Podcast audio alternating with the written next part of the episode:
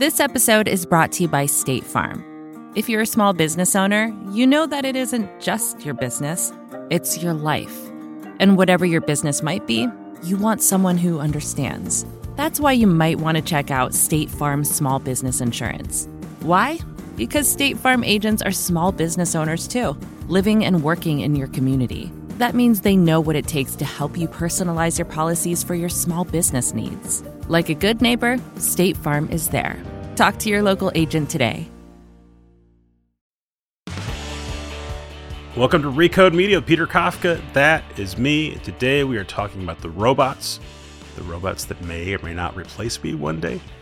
As all of you know, the tech world is consumed with interest in artificial intelligence, specifically generative AI. That's the stuff that powers software like ChatGPT, which all of you have used at this point.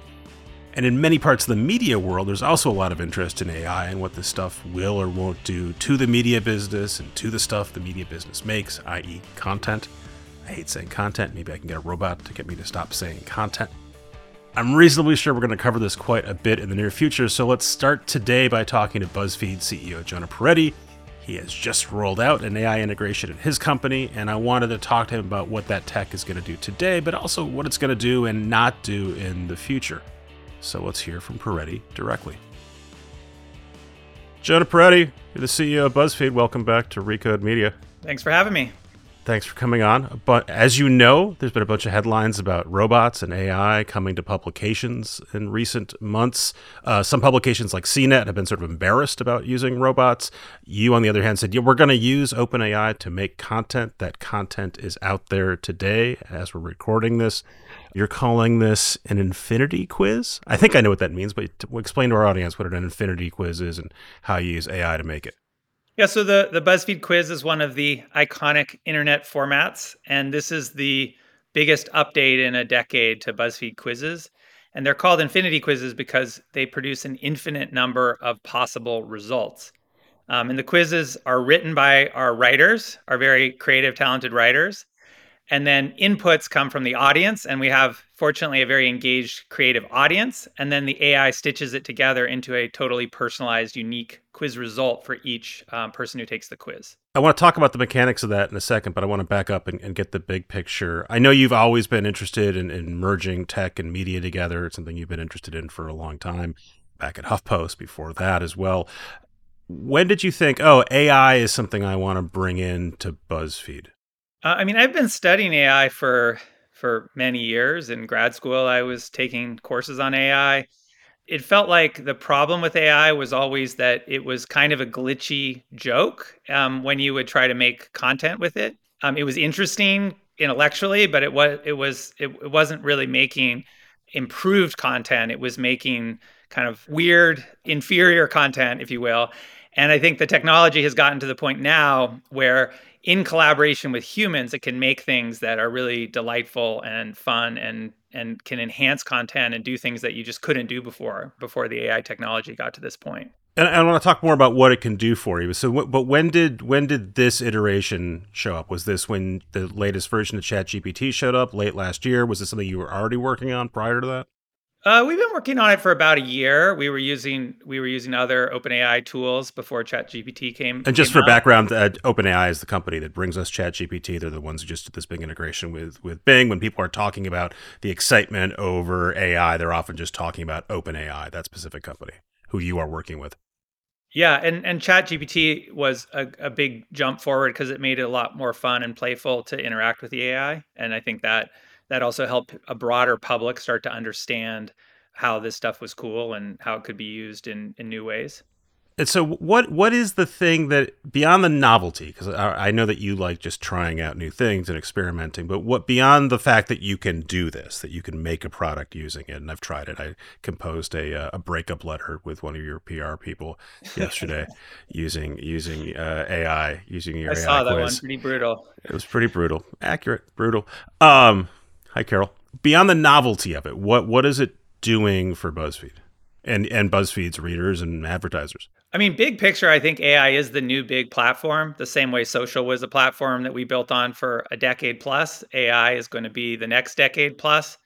And if you want to talk about, you know, buzzwords in tech, I, I feel like if you're going to call something Web3, it should be AI um, because it really does create a more personalized form of the internet where human language is finally understandable by machines. And so it makes it possible to to um, build new products that combine the best of human creativity and and ai when you talk about platforms and buzzwords my, my radar was already up but i'm wondering boy this just sounds a lot like a gimmick to to either generate attention for a company or, or boost a stock price.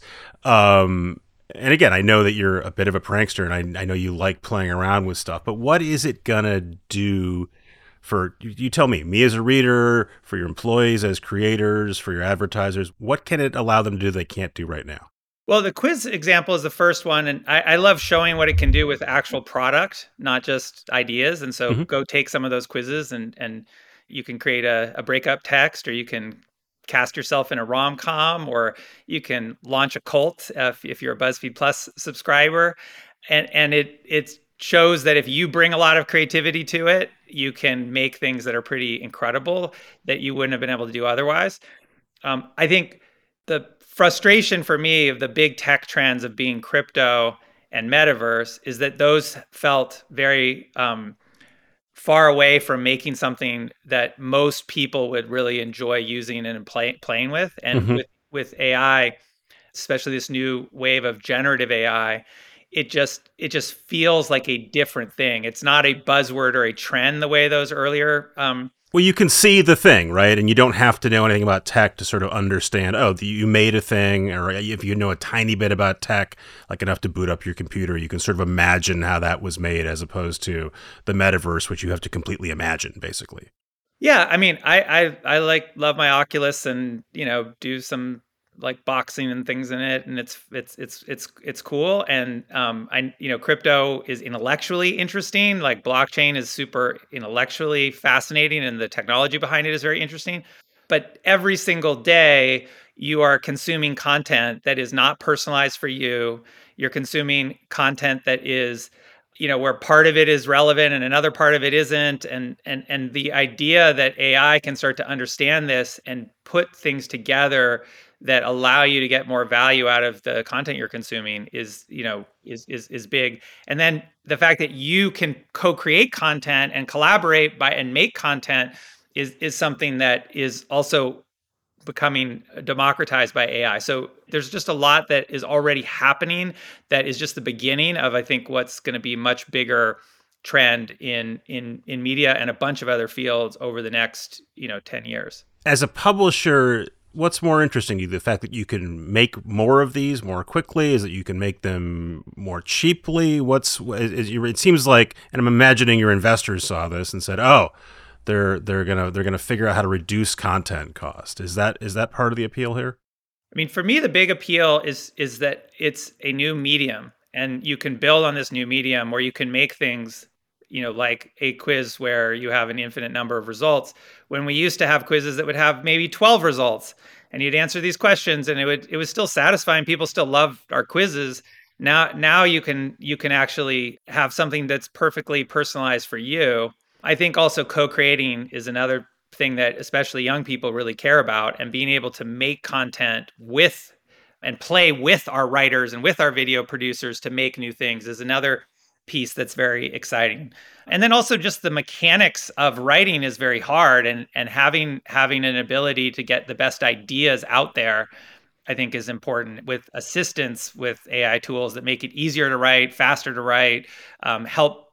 You know, we all know some great journalists who are not, you know, struggle with the writing piece of it, and having AI assistants to help them write faster and and write more stories and publish more is is another thing that's exciting. So you, your Carol, your PR person, said this made made clear when I first reached out about this to tell me this this is not you know this is not the newsroom, this is not you know this is for quizzes. But do you imagine that this tech gets brought out to all parts of the BuzzFeed content machine? Will the people will the conventional journalists in your newsrooms be using it? I mean, I think in the format of a podcast where you're having a conversation, there's a possibility for more nuance. I think that the issue right now with AI is that there's a lot of fear around it because, you know, if if it delivers on its promise of creating true intelligence, that can be used on demand for lots of different applications that's threatening to knowledge workers in all different fields and it's mm-hmm. it's not i don't mean to minimize that threat and i think people worry about it. If i say oh we're going to extend this into other parts of our business people imagine what that means and project onto us what that means. Like i literally had a conversation with a reporter who is talking about quizzes and then the article is about journalism which were mm-hmm. which which had nothing to do with what I was what we launched had nothing to do with the product and the way that was imagined that we would use it in journalism is nothing we would ever do in journalism. So where are the guidelines for you? So where, you know, what can you do with it for the, the entertainment part of your business that won't apply to journalism? Where could you use it in journalism? So in the entertainment part, the creativity, the humor, the ideas are coming from the frame of the story like what is what is it about? It's coming from the intricately written prompt that is structuring you know for example the quiz result and it's coming from what the audience puts into it. So if the audience if, if someone writes really dumb things in and doesn't put much time in it they're going to get a kind of crappy result back. If someone puts in really considered funny things about themselves they're going to get a really great response back and so for me it's how do you maximize the collaboration between creative people who work for us, audiences that are engaging with the content and want a more personalized, more playful, more co-created uh, types types of content, and then AI that is used to stitch things together, to personalize, to make things that you couldn't have made otherwise. And to me, that's an exciting future. It's an exciting future for for for journalists. It's an exciting future for entertainment uh, uh, people, and and I, I think the idea that you know the the the, the kinds of journalism or the kinds of um, entertainment that people love is going to be you know replaced by AI is is is definitely um, overblown. Um, but there's so little focus on how AI and creative people working together can can make things that weren't possible before. We'll be right back with Jonah Peretti, but first a word from a sponsor. Support for this show comes from Slack. You're a growing business and you can't afford to slow down. If anything, you could probably use a few more hours in the day. That's why the most successful growing businesses are working together in Slack. Slack is where work happens, with all your people, data, and information in one AI powered place. Start a call instantly in huddles and ditch cumbersome calendar invites. Or build an automation with Workflow Builder to take routine tasks off your plate, no coding required. Grow your business in Slack. Visit slack.com to get started. We're toggling back and forth between hype and fear. What's your sense of, of what the BuzzFeed staff thinks of this? And that you've got multiple newsrooms, multiple publications. What kind of feedback are you getting from them? Uh, the more engaged people get with the technology and the more they see what we're doing, the more excited they are. So there's a lot of people who've been, you know, bitten by the bug and see this as you know, as I said before, a, a, a the next big platform that is going to develop over over many years. And if you remember, you know, when Facebook launched video and that was a new platform, we created Tasty and it was designed from the ground up to be the perfect kind of platform for mobile social video with those super fast videos and the top down shots and the easy shareability and and this is another interesting challenge like that. So we have a new platform that can understand human language, can put together, you know, original text and articles and increasingly a lot of with video and and and images as well, but needs a human creativity to provide the frame and the format and the ideas and you know to make something great but it allows you to make things that are are personalized in a way that just wasn't possible before.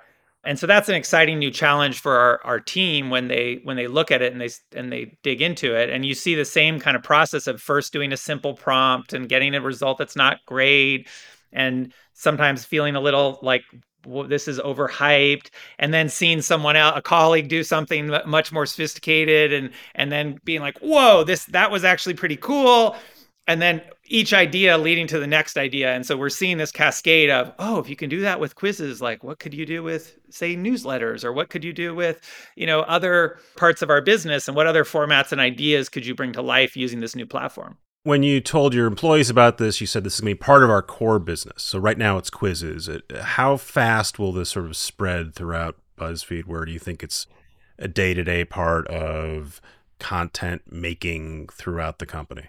Well, I think it's spreading pretty quickly from quizzes, from from working on this over the holidays to having you know quizzes live a month and a half into the year, and we're going to learn a huge amount from the first few quizzes we do, and that will help us make more of them and different quiz formats. And a lot of people who are you know maybe just know us for our news or th- something like that don't realize that we've iterated on the quiz format for many years and you know we have checklist quizzes and identity quizzes and you know factual type quizzes and we have quiz party where you can simultaneously take quizzes with friends. Like we have all these different features and so we tend to take this iterative approach and AI will be core to that iterative approach with quizzes and we already have it built into our platform. We've already have the tech platform built out and so we can now start to add a lot on top of that in the quiz space.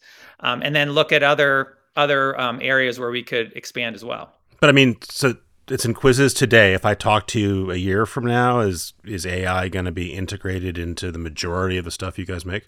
I think it'll be more like new things that we don't make currently, but that could be added, or or, en- or enhanced versions in some cases of what we're exist what we're doing right now. But th- I think ways of summarizing our stories to catch people up on things, new kinds of chat interfaces, or or ways of interacting with our with our content and our information there's a lot of a lot of stuff that I don't want to give too much away, but there's a lot of stuff that we have been mapping out and developing and we prototype things internally and we try them out and if they are better than something we're doing currently or would be a great addition, we will roll it out and add it and if it seems like it's a gimmick or it's something that isn't actually providing additional value for our audience, then we will keep trying something else. What are the limitations of, of the tech? Uh, when you said in, in, today's press release, putting it out, uh, you said you know you did a lot of guard railing and testing. Um, what, what are the things that it can't do today, or that you have to be concerned about when you put the stuff out into the into the open? What I think people haven't totally caught on to is that these large language models are much more powerful at creating imaginative narrative types of content than they are at creating factual information. When people hear AI or they hear robots, they start thinking almost like it's going to be precise and it's going to be numbers and it's going to not have emotion in it. And these language models are kind of the opposite. They're not great with numbers, but they're very good with stories, they're very good with narrative.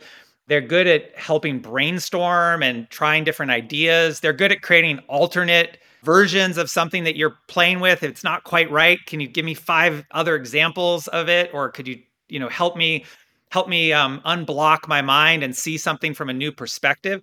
So it's a great moment for people who are creative who like to connect different things together, who like storytelling, who like a more human type of technology where you can finally talk to computers. And it, it, used to be talking to computers meant you had to be a computer programmer who had lots of precision to what you were doing and had, had a very much of an engineer's mind. And now I think the the some of the humanities types who like to free associate and connect things and and be more creative and playful are going to have a way of interacting with computers that opens up new possibilities for them. And that's going to be i think the big surprise over the next few years is that is that the way people think about technology is going to start to change in a fundamental way even before this stuff came out last fall, there was a brewing debate over bias in AI and, and what's being used to train this stuff. And then once the stuff came out, um, journalists immediately started trying, and, and users started immediately trying to figure out how to get the AI to embrace Hitler or tell you how to make a bomb. Do you guys need to put in special constraints as a publisher to make sure your users aren't making something awful? And, and by the way, I assume publisher, your advertisers are, are asking the same thing because I think one, at least one of them is sponsored one of these. Yeah, we have a Scotts Miracle-Gro quiz that is um, the first sponsored uh, quiz where you can find your your your soulmate, but it's, your soulmate's a houseplant. It's definitely something that is a is a hot topic. Like, how do you moderate these things? I think mm-hmm. there's a lot of humans who have you know bias when you talk to them. I don't know if you've ever noticed that. No, um, but it's it's it, we ne- we're not going to end up in a bias free world, and there will probably be versions of a large language model that tap into different ideologies, different perspectives. You know, we found that that these models are pretty good at, at talking. If you know, if you say talk from the perspective of someone who has studied the Stoics and is a believer in Stoic philosophy, you can then have a conversation that is from that perspective. Um, or create content that is from that perspective. I think all that content will just tell you to take an ice bath, right? Isn't that the whole Stoic philosophy? Yeah, even just a cold shower is enough. Yeah, sure. Try it out. It's it's recommended. But but uh, do you have to tell your publishers? By the way, we've we have some so, we have something in there that's going to prevent this quiz from telling people to do something awful to a certain race or gender or whatever it is.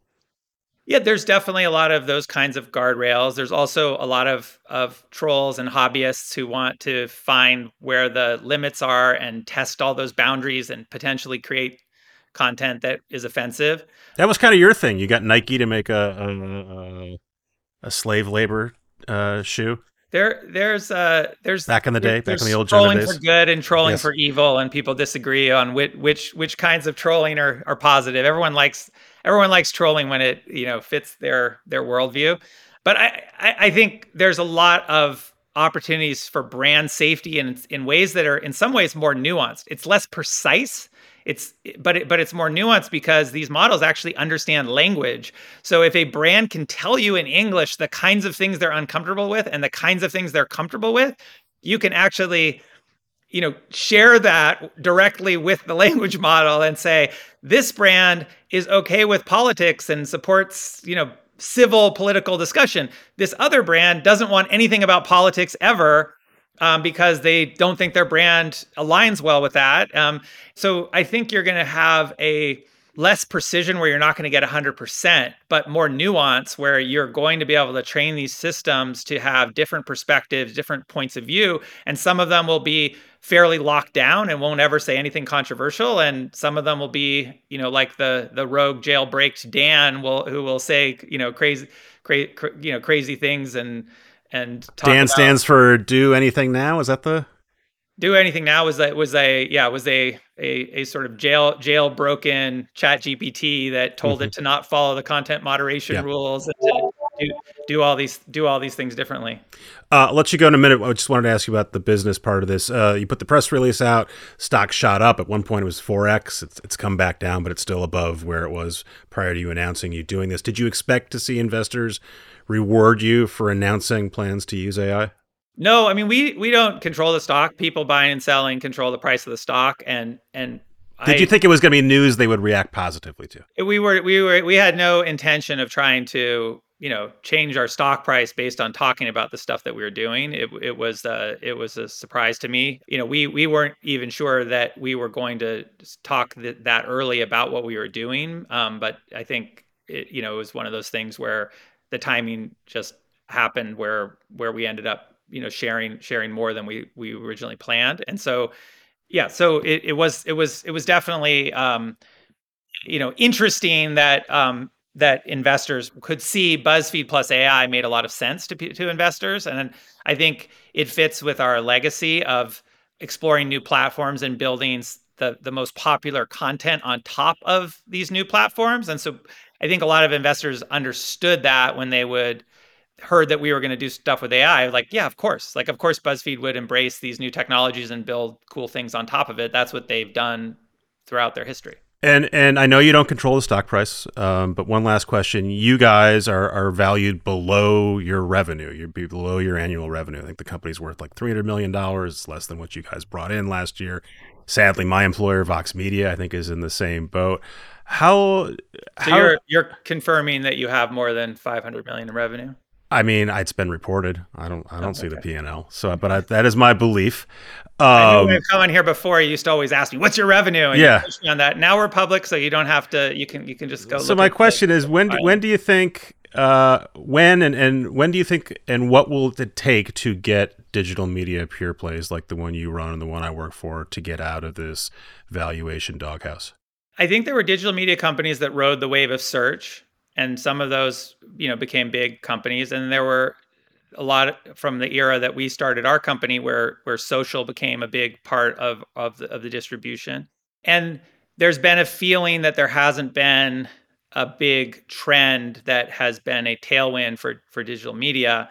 I think AI could be that trend. It's something that is perfectly aligned with companies that are doing things with language and images and video and and the ability to to build on top of the AI platform is something that I think will create a lot of value over over over the next you know decade.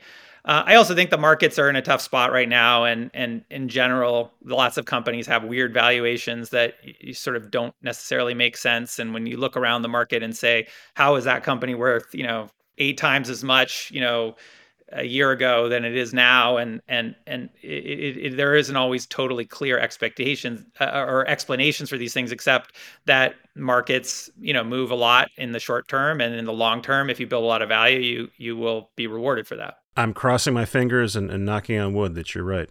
Thanks, Jonah Peretti. Thank you. Thanks again to Jonah Peretti. Thanks again to Jelani and Travis for editing and producing this show with a quick turnaround. Thanks to our sponsors for letting us hear this completely human based conversation for free. And thanks to you guys, my human listeners, for writing to me, for telling other people about the show. I love making it for you. This is Recode Media. We will see you next week.